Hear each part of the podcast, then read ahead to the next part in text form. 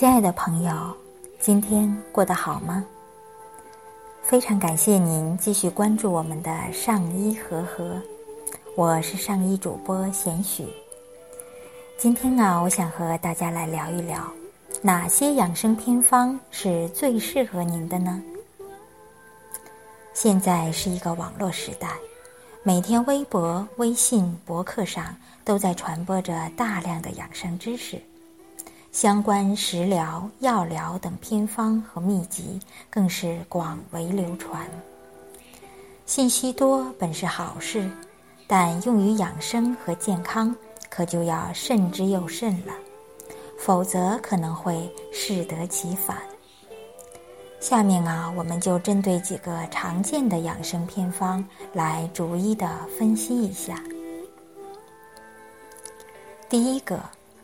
每天喝上八杯水，永葆青春不会老。对这一说法，中医专家指出，阳虚体质的人其实不宜多喝水。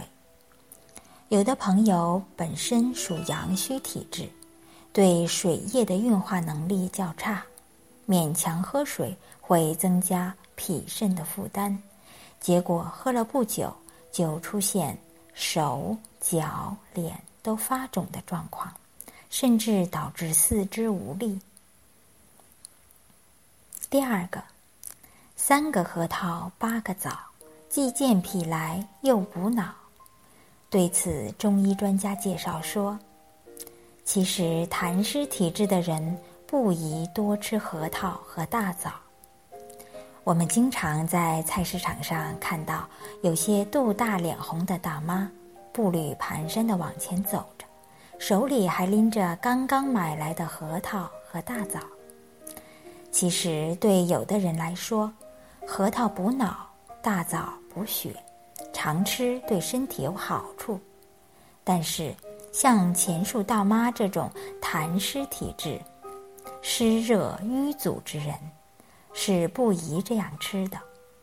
长期下去，弊大于利。第三个，有人在微博上写道：“醋泡黑豆降血压。”中医专家指出，是否能吃用醋泡过的黑豆，要根据实际情况区别对待。阳虚体质的人不宜多吃酸味食物。古书上说：“酸寒涌泄为阴。”就是说，酸味的食物性质都是偏寒的，多吃会加重脾肾的寒气。日常生活中，有些人学到一点小知识，说黑色的食物能补肾呀，于是就大吃特吃。但殊不知，补肾要分清是阳虚还是阴虚。有人吃了醋泡黑豆后，出现腰酸腿疼等症状。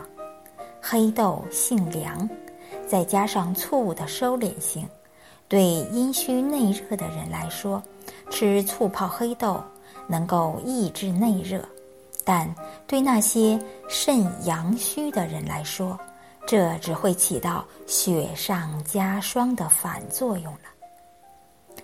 从某种意义上说，世界上没有最好的东西，而只有最对的东西。